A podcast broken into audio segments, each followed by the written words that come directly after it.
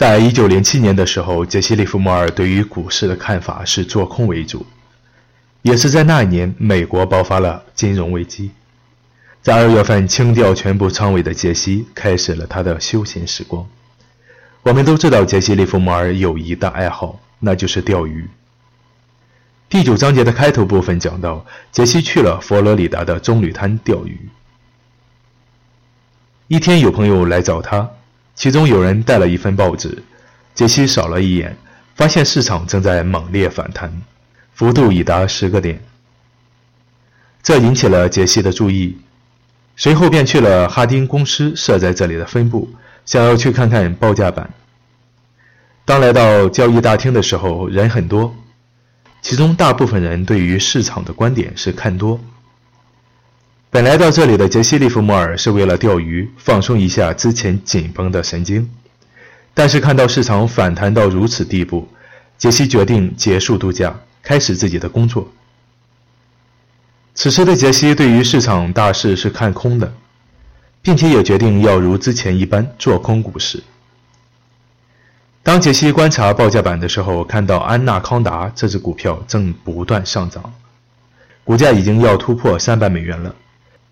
显然，这只股票的背后隐藏着一个实力雄厚的多头集团。经不住诱惑的杰西认为，做多安娜康达一定是有利可图的。股价如果突破三百美元关口，一定会继续走高，也许能涨到三百四十美元。但我们知道，杰西这时对于市场的判断是看空。但是大涨大跌依然吸引了杰西的目光。当安纳康达突破三百关口的时候，杰西立刻买了进去，而此时的报价带也显示买盘比卖盘多了起来，所以做多是明智的选择。虽然杰西认为这样做有些冒险，但还是对于做多安纳康达有些信心，并且期盼借助这次的交易扩充保证金的规模，有利于后期做空股市。但事与愿违。第二天，安娜康达的股价下跌到了二百九十二美元，随后又涨了一些，如此反复。与此同时，市场上的其他股票也没有了反弹的迹象。杰西立刻察觉到不对劲，猜测这是一次假动作，被人暗中操作的。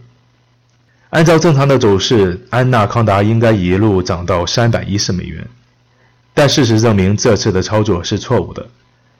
因此，杰西走到电报员身边，悄声说道：“将自己的安娜康达全部卖出。”就在安娜康达的多单全部出掉的同时，杰西开始正式做空。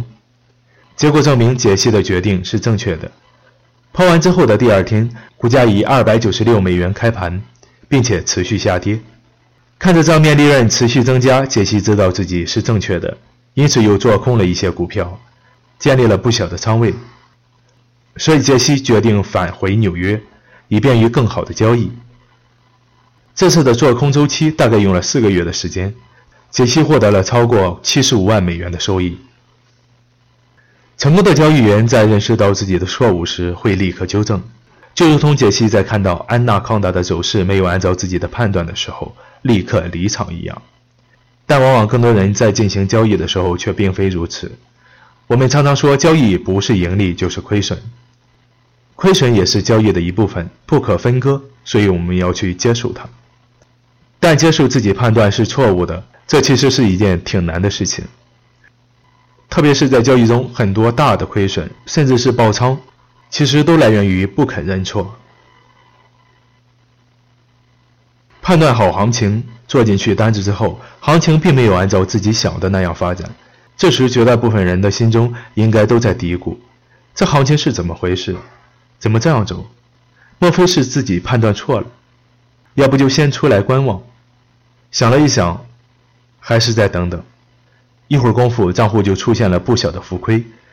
这个时候可能已经知道自己的操作是错误的，但还是侥幸的揣测行情应该差不多反转了。再等等，还不忘给自己的单子挂个止损。